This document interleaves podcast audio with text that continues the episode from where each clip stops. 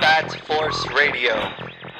Bat Force Radio is rated M for mature, or should that be immature? Hey guys, Dustin Nguyen. Hey, this is Scott Snyder. This is Paul Dini. And you're listening to Bat Force Radio. And you're listening to Bat Force Radio. You're listening to Bat Force Radio. This is Tom King. I write Batman, bitch. And this is Bat Force Radio.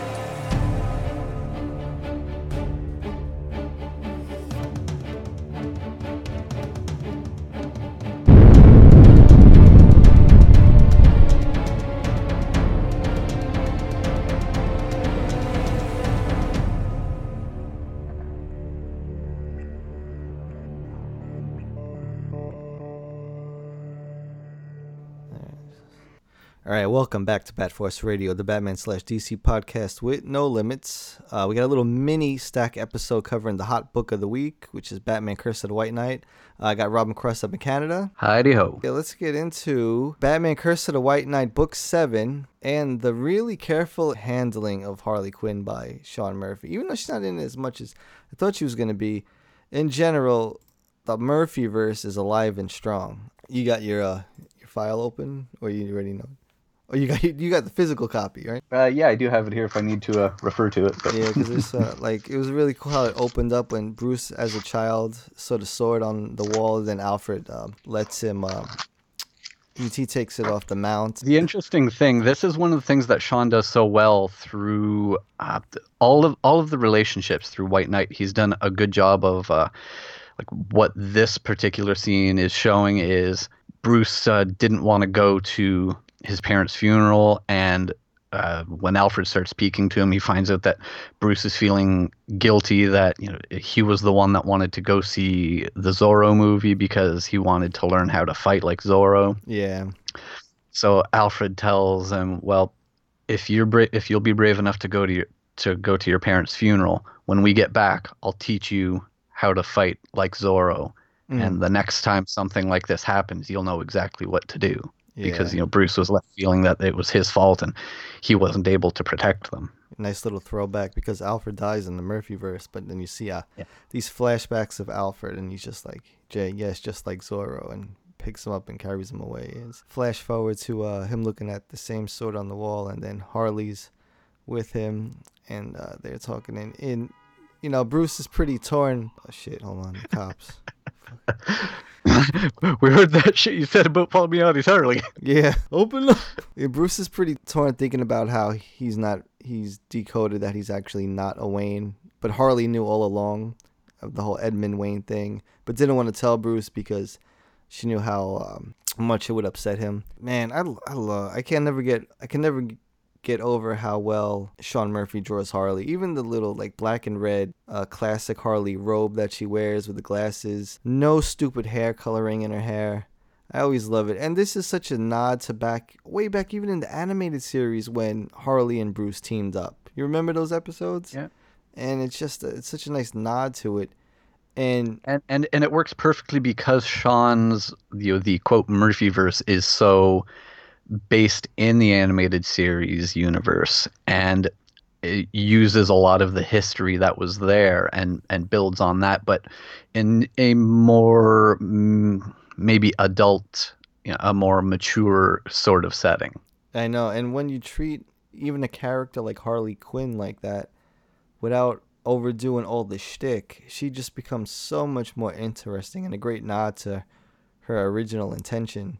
And They Br- Bruce and her did have this really interesting relationship, even back when she first started the animated series and they teamed up. And and I always thought that was interesting, even from the get-go. But here you could really see it where, you know, Bruce is just down and out, and he's talking about how he's going to just destroy everything and have nothing left. And, um, you know, Harley goes on to say that you still have your friends, and then she says, you still have me.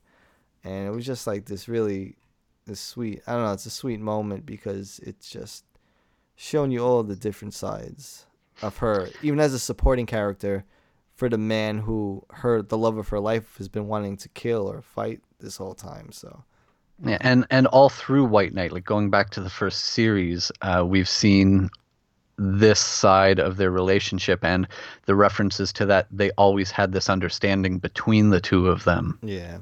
And you know that you Bruce maybe sort of took it easy on her mm. because he knew that uh, as much as anything, she was keeping Joker under control and keeping him from doing the worst things that he wanted to do. Right. Yeah. Only she could do something like that. And, you know, for the clown prince of crime, one of the greatest villains of all time in comic book history, and she's pretty much the only dam that could support that, you know, pressure of water known as the madness of the Joker. So it's a, this is how you handle Harley Quinn. You know, this is and like then the, you have, you know, this thing based on all of that, you know, all the that history that's referenced. The result is you see this relationship that they have built between the two of them that is now, you know, maybe it looks like it could turn into something more, because they're, Bruce is obviously at arguably the lowest point of his life since his parents died. I kinda, uh, he's I would, lost Alfred. I would love that, because let's, let's face it. He probably bangs his Hannah. He slept with Batgirl. I'm pretty sure he, he messed around with Poison Ivy. He knocked up Catwoman. You might as well just do it with the, your arch nemesis's girl. Like, it's just, no. And and if he's gonna do uh, that with her, then why wouldn't it be the most? Don't forget uh, Wonder Woman as well. Yeah, for uh, Justice League but, Unlimited, fellas. If there's going to be a Bruce and Harleen thing, then it's cool that it's happening with the most hmm. matured and sophisticated version of Harleen. I could definitely get behind that, and uh, yeah, that's uh, that would be really interesting. And I can't. They really need to. McFarlane Toys really needs to make the White Knight Harley Quinn figure as yes. well, because uh, we just recently announced was the the Batman White Knight figure, the White Knight Azrael figure, and the White Knight Joker G T O figure, which look amazing. Yeah. With the uh, interchangeable Jack Napier head. Yeah, really cool. I really, I think they really nailed his artwork well in those sculpts. Was that uh, who sculpted those? Was that Paul Harding, or uh, uh or one of those? Possibly. I'm not even. Yeah, it might be, but I'm not even sure who sculpted those, so yeah, now you mention it. Uh, this is kind of off topic, but because we were talking about uh, issue, are we going to go through the whole issue, or are we yeah, just hitting bullet? Yeah, we're going to bang out this issue real okay. quick. It's not cool because it's just because it's White Knight and White Knight rules. It's just, get my, I mean, that Azrael suit that we see in this next panel is just, uh, yeah, that's so odd. We need a figure of that as well. Shout out to Sean Murphy, never cutting corners when it comes to artwork. Um, but Azrael is, uh, or Jean-Paul is having a hard time. I think he needs medication. There's meds. Yeah, just yeah, yeah. He's because he's dying, right? He has yeah. uh, cancer. Mm. He's on his way out. Yeah, and then you got uh, you got Barbara Gordon in uh, this recovery center or the hospital on crutches, and she's talking to Bruce, and um, you know, he's being as as apologetic as usual, and uh, he's just he's, he's having a hard time dealing with the fact that he's, I guess, not a Wayne and knows what he how he has to go about things now, you know. And and this is where he's revealing uh, to Barbara what he's decided to do, and that's, you know, what he has to do to fix Gotham now that he knows that uh, he's not only that his company is a part of this corruption that's been hurting the city, yeah, but also that, you know, he was never even a real Wayne to begin with. Yeah. Uh, so now he's revealing to Barbara that what he th- feels he has to do to f- actually help the city is mm. for Batman to be no more and for him to reveal his identity. Yep. Kind of a, a callback to Arkham Knight. Um, remember, mm-hmm. remember playing that game and they find out it's Bruce Wayne, and all the, you hear all the thugs on the radio like, Bruce Wayne, that rich boy. It's a lot of the uh, the small things in that game after uh, his identity is revealed. Yeah. Uh, just if you play it long enough, you can hear so many funny little things from different characters. Like you'll hear thugs talking. Oh no! It com- here comes Bruce Man. He's gonna get me in his Bruce Mobile. Dude, I love. I remember when they were like, "Yeah, the boss. She's he's with Harley Quinn, that crazy bitch." Like, just, I love the banter between the thugs in the game. But, and uh, ha- have you played through the game more than once? Yeah, but it's been a while. I can't really remember uh, all of those. If you do the side quests, like taking in, you know, uh, Two Face, Penguin, yeah, et cetera. Yeah, I've done all those, yeah. Yeah, So if if you take them in, uh, you'll get different conversations with them when you have them oh, in the car and you drive up. them to yeah, yeah well, like when you're on the drive, they'll have different conversations with you depending if you've taken them in before or after Bruce's identity is revealed. Oh, okay. It, despite its flaws, it was a pretty pretty good game. It was pretty cool. Like, you know, it, it had some really good moments in that game. Yeah, and I, I always thought that if that story had played out in a comic, that would blow people's minds in yeah. in the comic world. Well, you the know, first because half the was pretty good. Well, I, I like the whole story. I don't think there's anything wrong with the story at all. I, I think the only stumbling point that people had is how much the car was part of the story, and yeah. all the boss battles were tank battles. And, and how Bruce beat some kind of disease just by outthinking it or something. I don't know. Just... Well, no, what, what ended up fixing uh, what ended up fixing the toxin that was put out by the Cloudburst was Ivy. Mm. That and that's another thing that would be huge in the comics, is Ivy sacrificing her life to, to save the city. Ivy was actually amazing in that game. When yeah. she died, it, a, it kind of went south for me, but it was it was ta- pretty good. It's a Tasia Valenza kicking oh, yeah. ass there. But going back to Night, White Knight, when he puts uh, Bruce pretty, uh, Bats pretty much reveals his identity to the city. And he's pretty much talking about how when he started, it was just battling low-level crime, and now it's like monsters and supervillains, and how he just wants to make things right. So he asked the people of Gotham to get off the streets so the G T O and Bats can um, pretty much track down Azrael and fight. Um, and uh, and this is this is pretty cool, because uh, this is something I didn't see coming, but... Basically, Bruce's designated Batmobile for this mission is the eighty-nine Batmobile. Yeah. And let me tell you, Sean Murphy uses this uses this Batmobile in the in comic book form to its full potential. He is just drawing it from every angle, and he is everything is technically accurate about the eighty-nine Batmobile. And it's kind of weird because it really hits home when it's like it's. It's the eighty-nine Batmobile, but it's not Michael Keaton Batman. You know, it's it's kind of a, a, a mind warp now, because it's uh, you start to get used to this imagery, and and like, those references to how old it is, because uh, because of Azrael's know, suit is such a high tech suit. It's like, how is yeah, this thing that's decades old gonna? Yeah, yeah, yeah. And so you have uh, Bruce walking the G T O into where it is and saying, "This one's always been my favorite." Mm. And yeah, she says, that thing's decades old. Are you nuts? And then he hops in and says, let's get nuts. Uh, That's so good. And it sounds like he's going to kill him, too, because Nightwing's asking yes. him, like, what are you going to do? He's like, going to fucking kill him. I love that. And then when that thing takes off, whew, I want to see this in animated form now, because uh, it just looks so badass. Which reminds me, actually, the other day I watched, um, about the Blu-ray, I watched Heavy Metal, which is based on the magazine. It was the animated anthology yeah. that came out in nineteen eighty-one. Mm-hmm. And it was like, you know, really a big deal back then because of all these different teams of animators. And it was really gritty and whatnot. And actually, this these scenes with the, the Batmobile flying through Gotham reminds me of like one of the first sequences in Heavy Metal when he's riding through like old, you know, dystopian New York, and it's, you know, color palettes and whatnot. It was kind of... I don't know, kind of made a little connection there, but uh, it was really cool. Yeah. Because, what's up? Sorry, go ahead. No, I was just going to say it was really cool because of uh, the dramatic red light that he uses for Gotham City.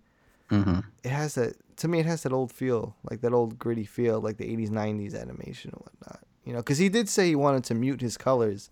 He, this is all by design with Sean, so I think it's very effective. Like when, when he pulls over in front of what's supposed to be Times Square in Gotham. Yeah. And yeah, yeah, that's that's the part to... I was going to talk about. It's like Gotham at sunset. Yeah. And what uh, what I was sort of feeling here is, yeah, because it's been muted, and like going back to the first uh, White Knight series, uh, remember we talked about with Sean, uh, I think it was the first time he was on the show, mm.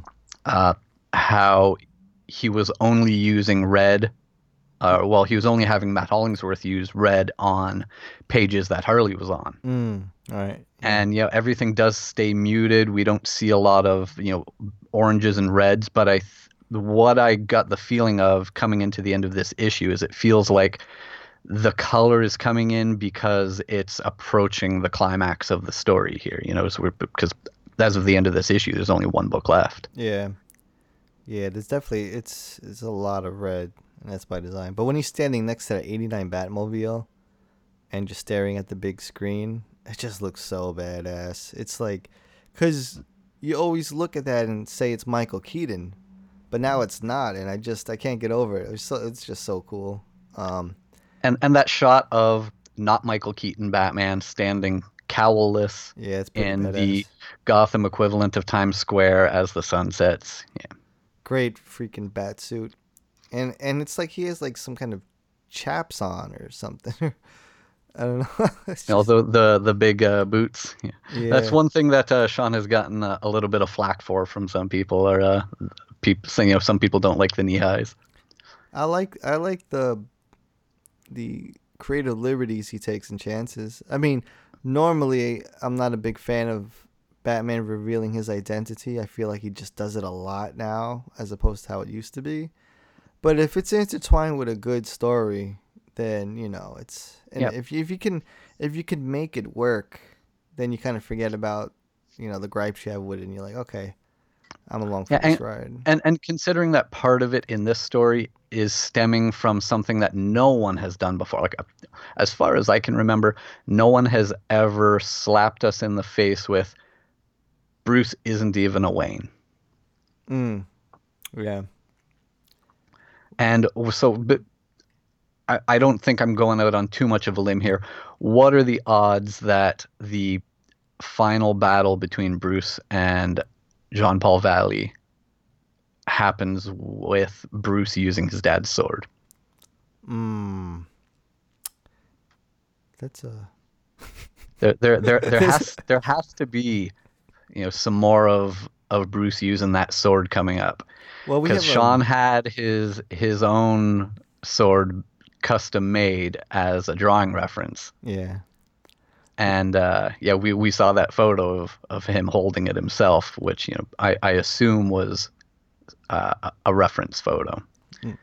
We do have some preview pages as well. And uh, there's one where uh, I think uh, Nightwing's talking to Bruce outside of the Batmobile, and he's holding what appears to be a gun, a rifle, and uh, you also have Harley back at home with the kids. Some really cool images. Oh yeah, because he, in that preview page, he did take the sword off the mount. So, because Harley discovers that. So yeah, I guess that's what you're getting at.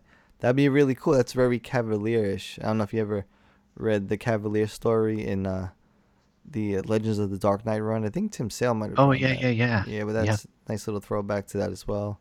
But Sean Murphy does, I think he, he is into swords and all those old weapons as well. So um, this is a very exciting. Actually, with the preview pages, you could tell that the conclusion of The Curse of the White Knight is going to be uh, just as action-packed as we expect from Sean Murphy. Uh, you could see the, uh, the Gatling guns pop out of the uh, eighty-nine Batmobile. I mean, you know, no... He did not waste any detail when it came to, you know, doing the eighty-nine Batmobile justice. So I'm excited to see another action, uh, action-driven scene in the conclusion of this book, and excited for uh, the third chapter in the Murphyverse. But but what I really wanted to use this platform for in terms of discussion was how Harley Quinn is handled by Sean Murphy, as well as bringing in. Uh, the creator of uh, the Harleen book on Black Label. What's the, uh, yeah. the guy's uh, name? I, I don't know if I say it correctly at all, yeah. uh, but I think it's something along the lines of Stepan Sejic. Right, yeah, that sounds about right. So, like, you know, these are just two really strong examples.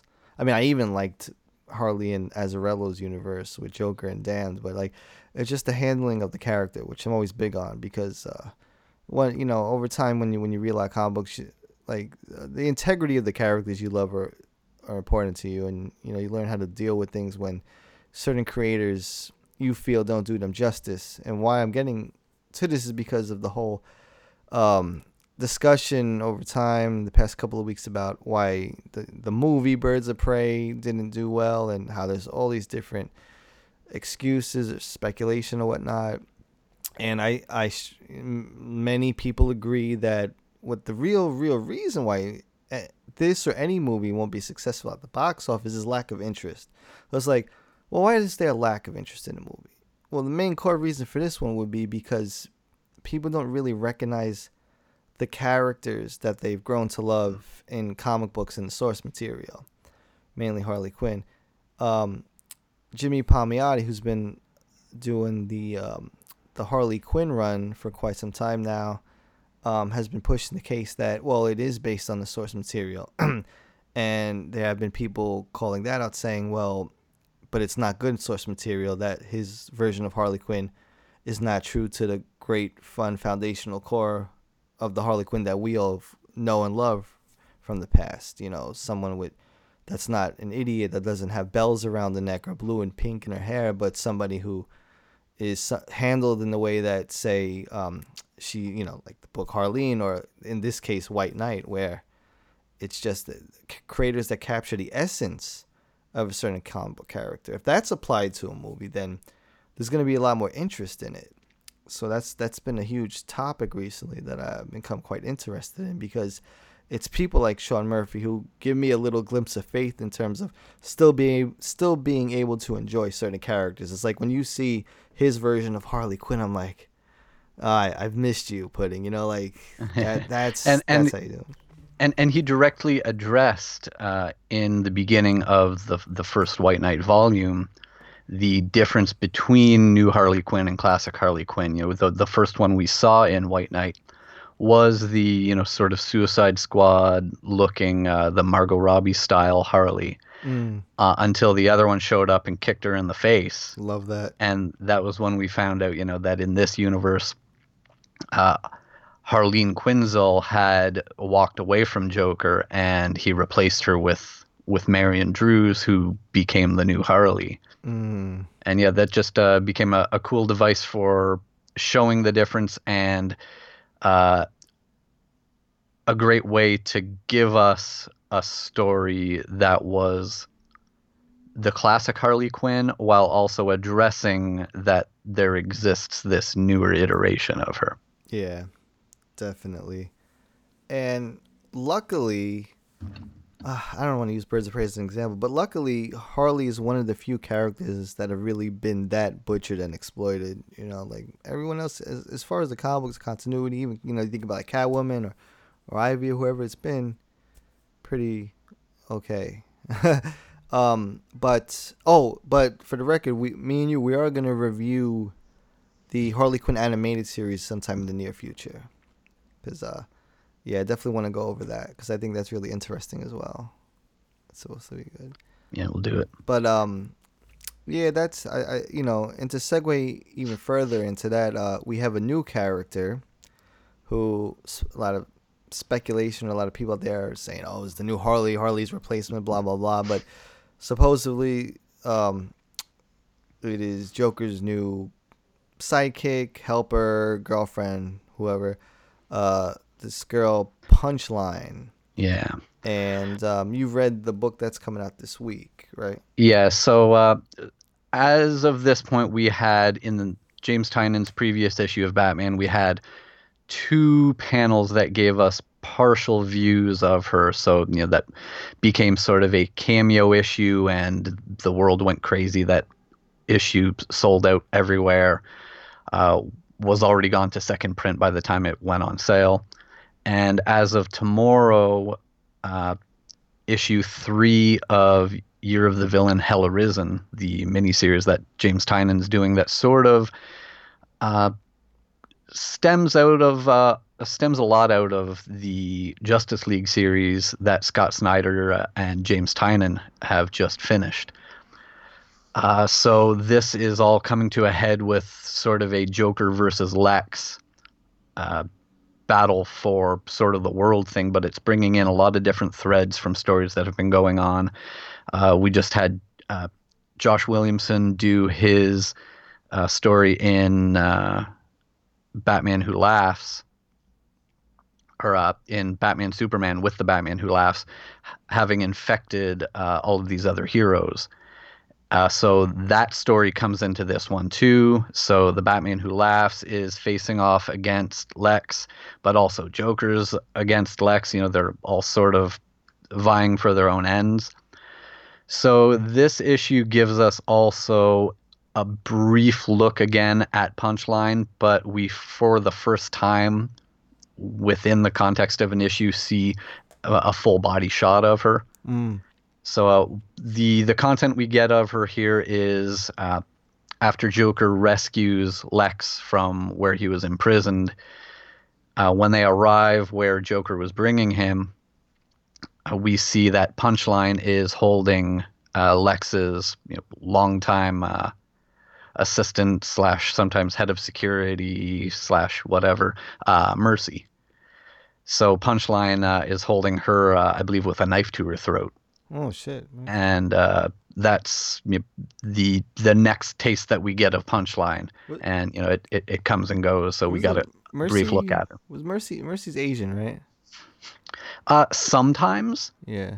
Uh, not always. Uh, she she was Asian in um uh, of some Asian descent in uh, Dawn of Justice. Mm. We had a little bit of her uh, in Lex's place there, and then you know, she she ends up getting blowed up by Lex. Mm.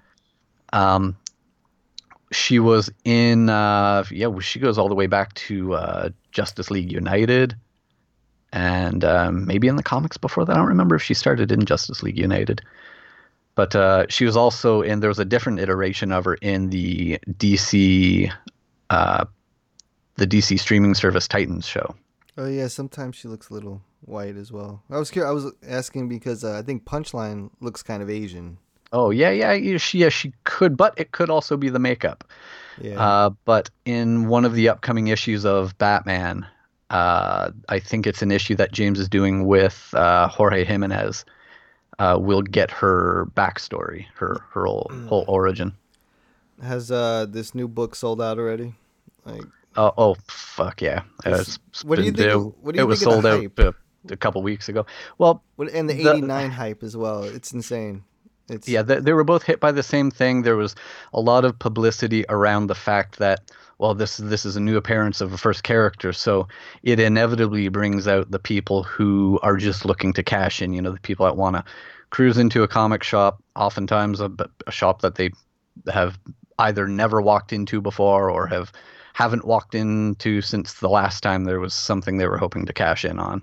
Yeah, I have mixed feelings uh, about that because I, you know, seeing opportunists to hype beast, it sucks. But at the same time, it's still cool to see this much hype and activity around comic books. You know what I mean? Like, I like that there's still this much interest in comic books where it's just everyone's going nuts. You know, it's... Yeah, it, it's, it's nice for this interest to peak like this if...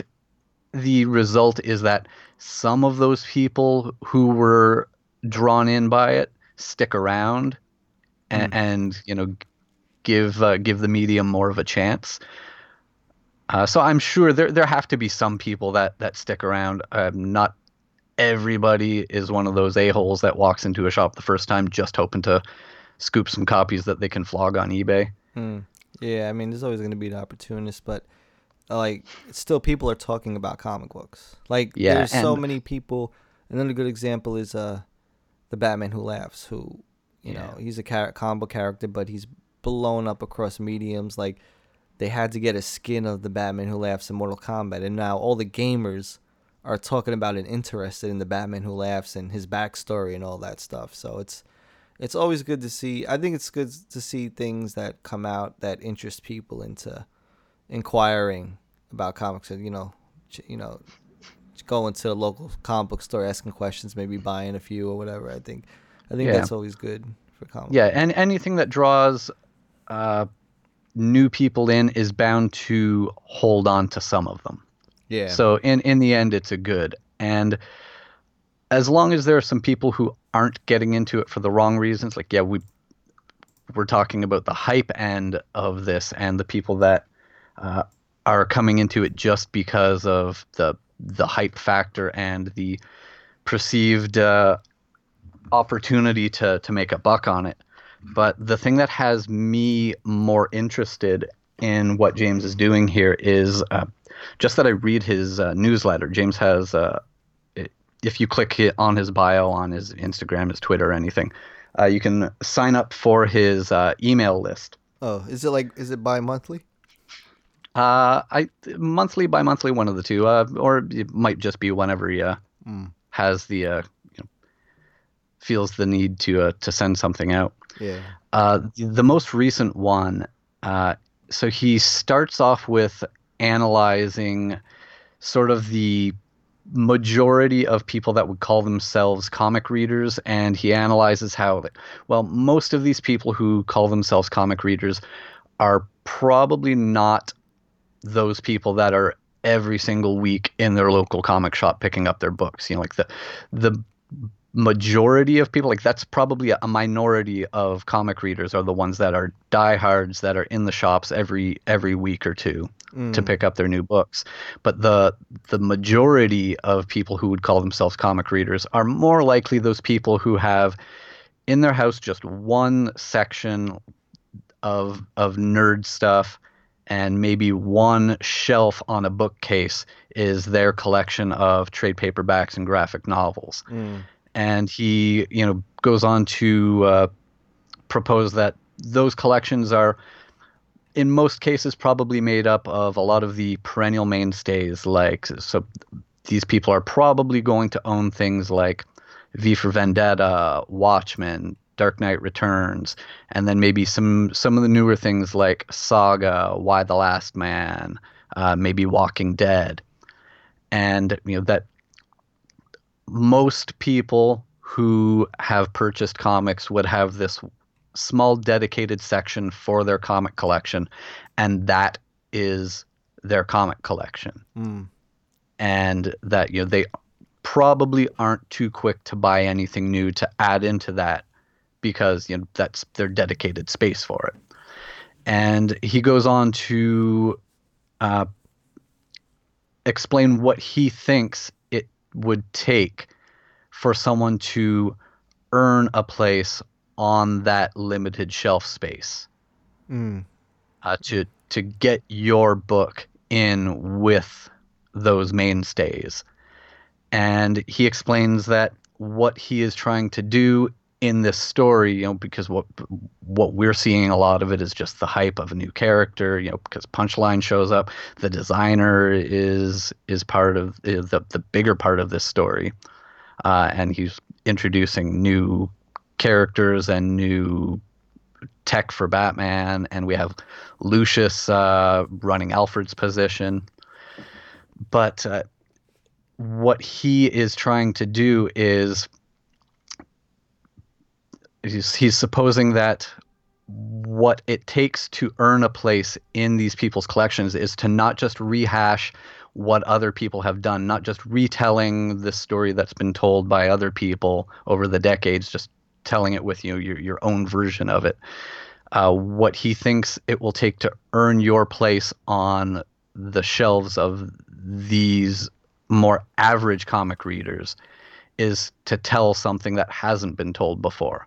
Mm. And he goes on to explain how what he's trying to do with a character like Punchline is that the goal is not for her to be the new Harley Quinn. He's not saying, well, Harley's moved on and does her own thing now. She, she's a solo character, so Joker needs a new Harley. That's not what he's after. Uh, and as we're going to see as she plays out more in the stories is just how different from that she is. And she's not just a, a replacement Harley character for, for Joker to have now. And that's, I think that's the the core of what he's trying to do with all this, is just not giving us rehashes of things we've had before. And just reading the passion that he has for doing something new, giving us something different, mm. is what uh, is what has me most interested in in what's coming up in the story. Mm. Very interesting. But I, I think uh, everybody needs like, and l- look at the things that are the most successful. White Knight, we just finished talking about, is not a rehash of of things that have been done before. You know, there are all these new things that had never been done, and it's been successful as hell. Mm. Well, and I, so I it's think, every yeah. time that someone does, you know, goes out on a limb and and does something fresh and new, it, it has that potential to to be something that uh, mm. gain notoriety. Well, I I think you need to have the people who are trying to push the envelope, you know, like Scott Snyder, you know, people like that, uh, Sean Murphy, yeah. you know, past Frank Miller, doing things, taking chances and trying to push. And then I think you also need people like, I think I think Tynan is actually one of them, to be honest with you, and Tomasi, and who write the crowd pleasers. You know, they're not trying to do anything mind blowing, but they just want to write consistent good stories. You know what I mean? Like, like, um, like Tomasi. You know, Batman and Robin Run, just consistent good storytelling. Yeah. Not yeah, trying to do anything crazy. New fifty-two is outstanding. Yeah, I mean, and the stuff that in there is that's great, like Hellbat stuff, and and also, but I, what I mean is, is people who are more interested in telling good stories as opposed to trying to do, you know, make write the next classic. I think you, I think you should have some people that are trying to push the envelope, and some people are just doing the, the monthly crowd please. Like for example, Detective Comics ten twenty is fantastic. It's Ugly Heart. That's what it's called. It's a Two Face story by Tomasi with excellent artwork by Brad Walker. Highly recommend to pick that one up. That's what's that's what a crowd pleaser is. You could pick it up, read it, be like, damn, this art's good. This is a badass Two-Face story. You know, that's uh and that's hitting the shelves this week too. So that that's how they, we had did we had Brad Walker on the show, yeah, didn't we? Yeah, yeah, Brad Walker was on uh last year uh when his first arc was uh was coming up on Detective. So yeah, if if you like uh Brad's art as much as you should, uh reading this issue, uh go back through through the episodes and check out his appearance. It is really good. Oh man. Detective Comics ten twenty. Oof, Tomasi. Yeah, d- yeah, Tomasi is one of those guys that, man, just you can pick up anything he's written and and know that it's it's going to be consistently good stuff. Yeah, just consistently good, crowd pleasing, you know, solid, classic, you know, Batman storytelling. He's really good at doing Batman. He's he's a guy who could write like animated series stories. He's just that guy. Yeah, who, for sure. Who could churn out a bunch of self-contained Batman stories, and and you you won't be disappointed. They'll, they'll just be good. So you know, and um yeah, good shit for good comics. I know um, that's something you've been uh, mentioning lately, is that uh you want uh, the animated series to come back. Yeah, we're gonna do um a topic discussion on an upcoming episode soon about reasons why they need to bring Batman the Animated Series back, because there's a lot of them, and they, I could think of very little reason why they shouldn't be doing it at this point. I mean, with all the other stuff we're getting, that's that's that might be lackluster. You know, I know some people love stuff like you have your C W shows, you have your Gotham shows, you have all this stuff that so much money's poured into. If you were to take a, a piece of that funding and throw it in Warner Brothers Animation, you could you could just yeah, well. It'll be a good episode where we, do, we discuss. They, they could they could throw that up on H B O Max with the Snyder Cut. Yeah, which uh, who knows, man? People might get what they want. You know, it's uh, anything. Hey, man, like I said, there. I hope the trend continues where what they did with Sonic the Hedgehog was absolutely fantastic. Where um, they released the trailer. I think it was like, give or take a year ago, and Sonic just looked kind of fucking weird, and there was backlash, but the studio actually went back, and I mean, maybe it was one of those situations where like, well, well we gotta fix it or we're fucked, but at the same time, the studio did go back and make the necessary changes, and the end result was a great movie that all across the board, everyone is just loving to death. You know, it's just a great. Yeah, ra- rather than having people say, "Well, it was good, but Sonic still looks fucking creepy." Yeah, yeah, and um, and based on that movie's success, that might might see a trend where there's going to be some turnarounds with a lot of movies coming up if they feel like, you know, the uh, initial viewing of the trailer, or whatever, is not, if they're not getting the reception that they want. So.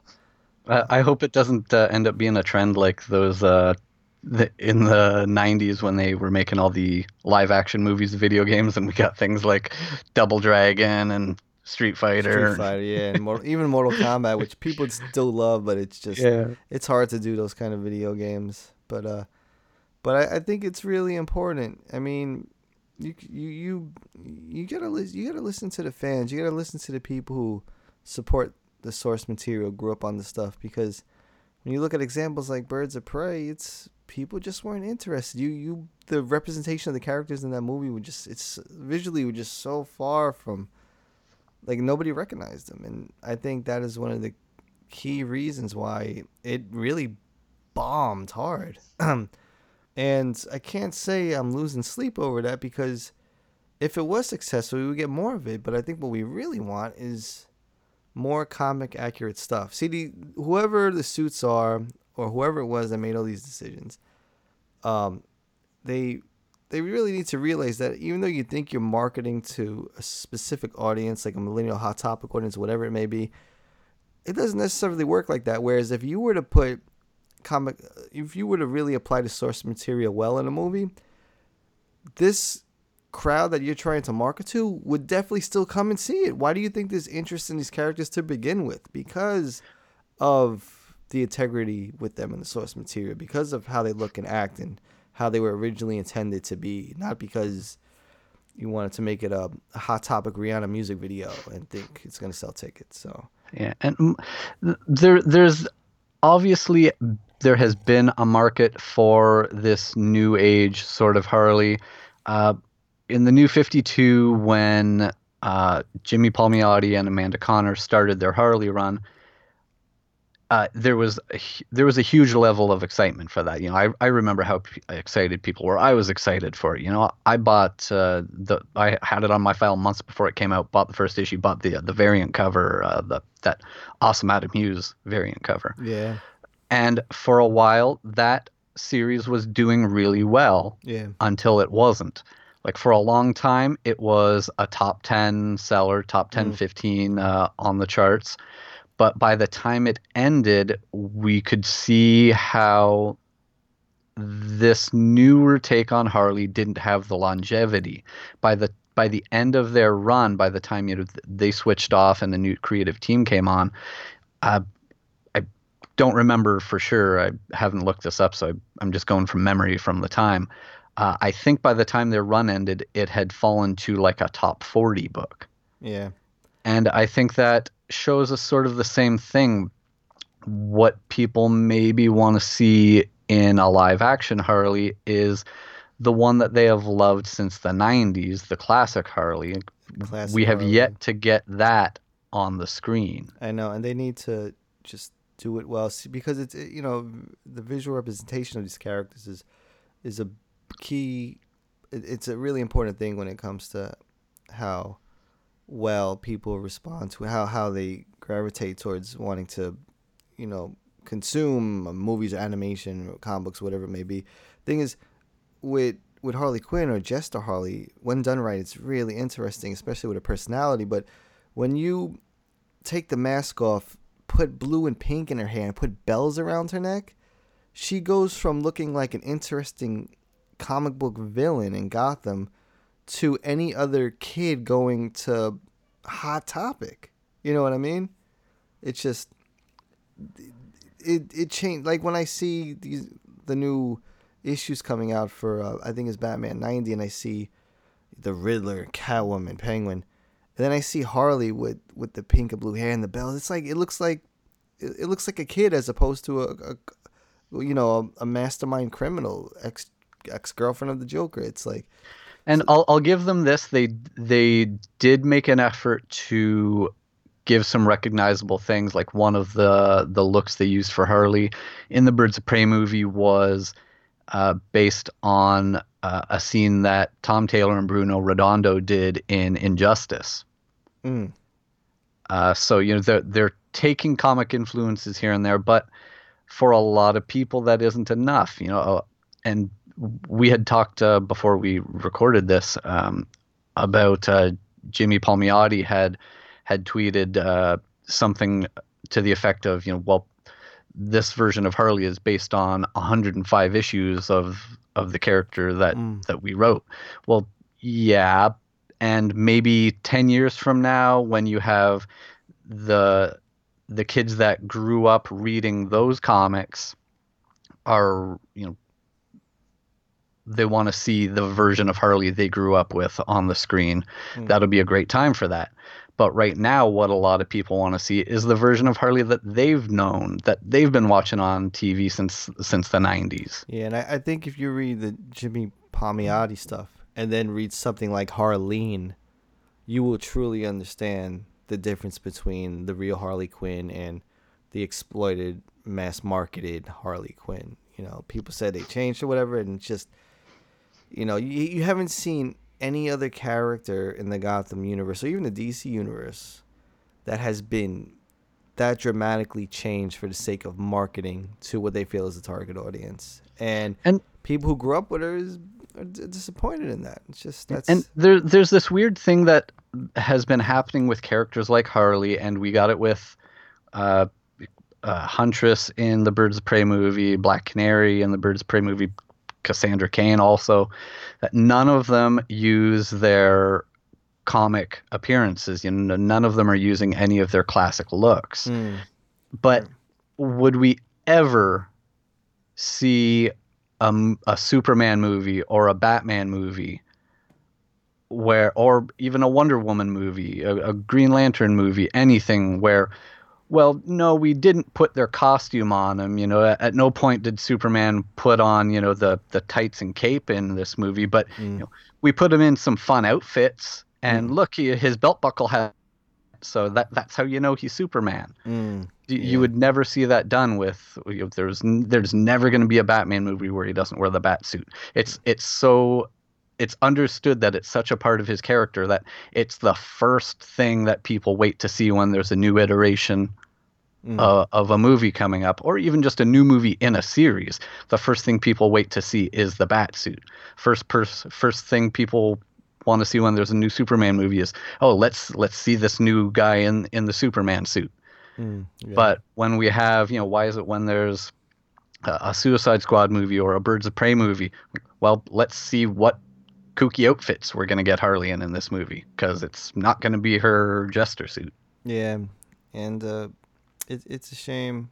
I think uh, I think the way to do it, I hope in the future, like if they, if you look at Mondo's Harley Quinn statue, where yes. she's laying on the the carpet and she's listening yeah. to records. Wait for J-Man. Yeah, that uh, it looks like an actual woman in that jester suit. And I re- and I envision how that would look in a really good movie with Harley Quinn done right. It would be amazing. And uh, you guys, yeah, the if you Google it, uh, the Mondo Harley Quinn statue, you'll see what I'm talking about. So our listeners, but um, and, and, and not not to to just to show that we're not completely bashing this. Like, sure, there are some people that that love this Birds of Prey movie, love these versions of characters. Cool, that's awesome. That's awesome you enjoy that. Mm. But yeah, uh, yeah, there, there's a lot of room for, for the classic takes on the characters, too. I mean, like I said, I think Margot Robbie's talents were kind of... I, th- I think sh- she could have been put in such a, in a much better script and a much better setting with much better classic Harley outfits and... Just you know, they could have put they could have pushed the potential of Harley Harley Quinn with her for like beyond, because she, she she is a very skilled actress, but but you know, that's Hollywood, and um and now we're getting a Suicide Squad, another Suicide Squad movie. I don't know why we keep getting Suicide Squad movies. Well, uh, I think this one is sort of meant to I don't know feel it's it's not a reboot, but uh, I don't know I it'll be interesting to see how much they ignore the previous one, because you know, James Gunn is doing this one, and uh, Harley is back in it. It's still Margot Robbie, but she has a very different look mm. than in Suicide Squad or Birds of Prey. Mm. Yeah.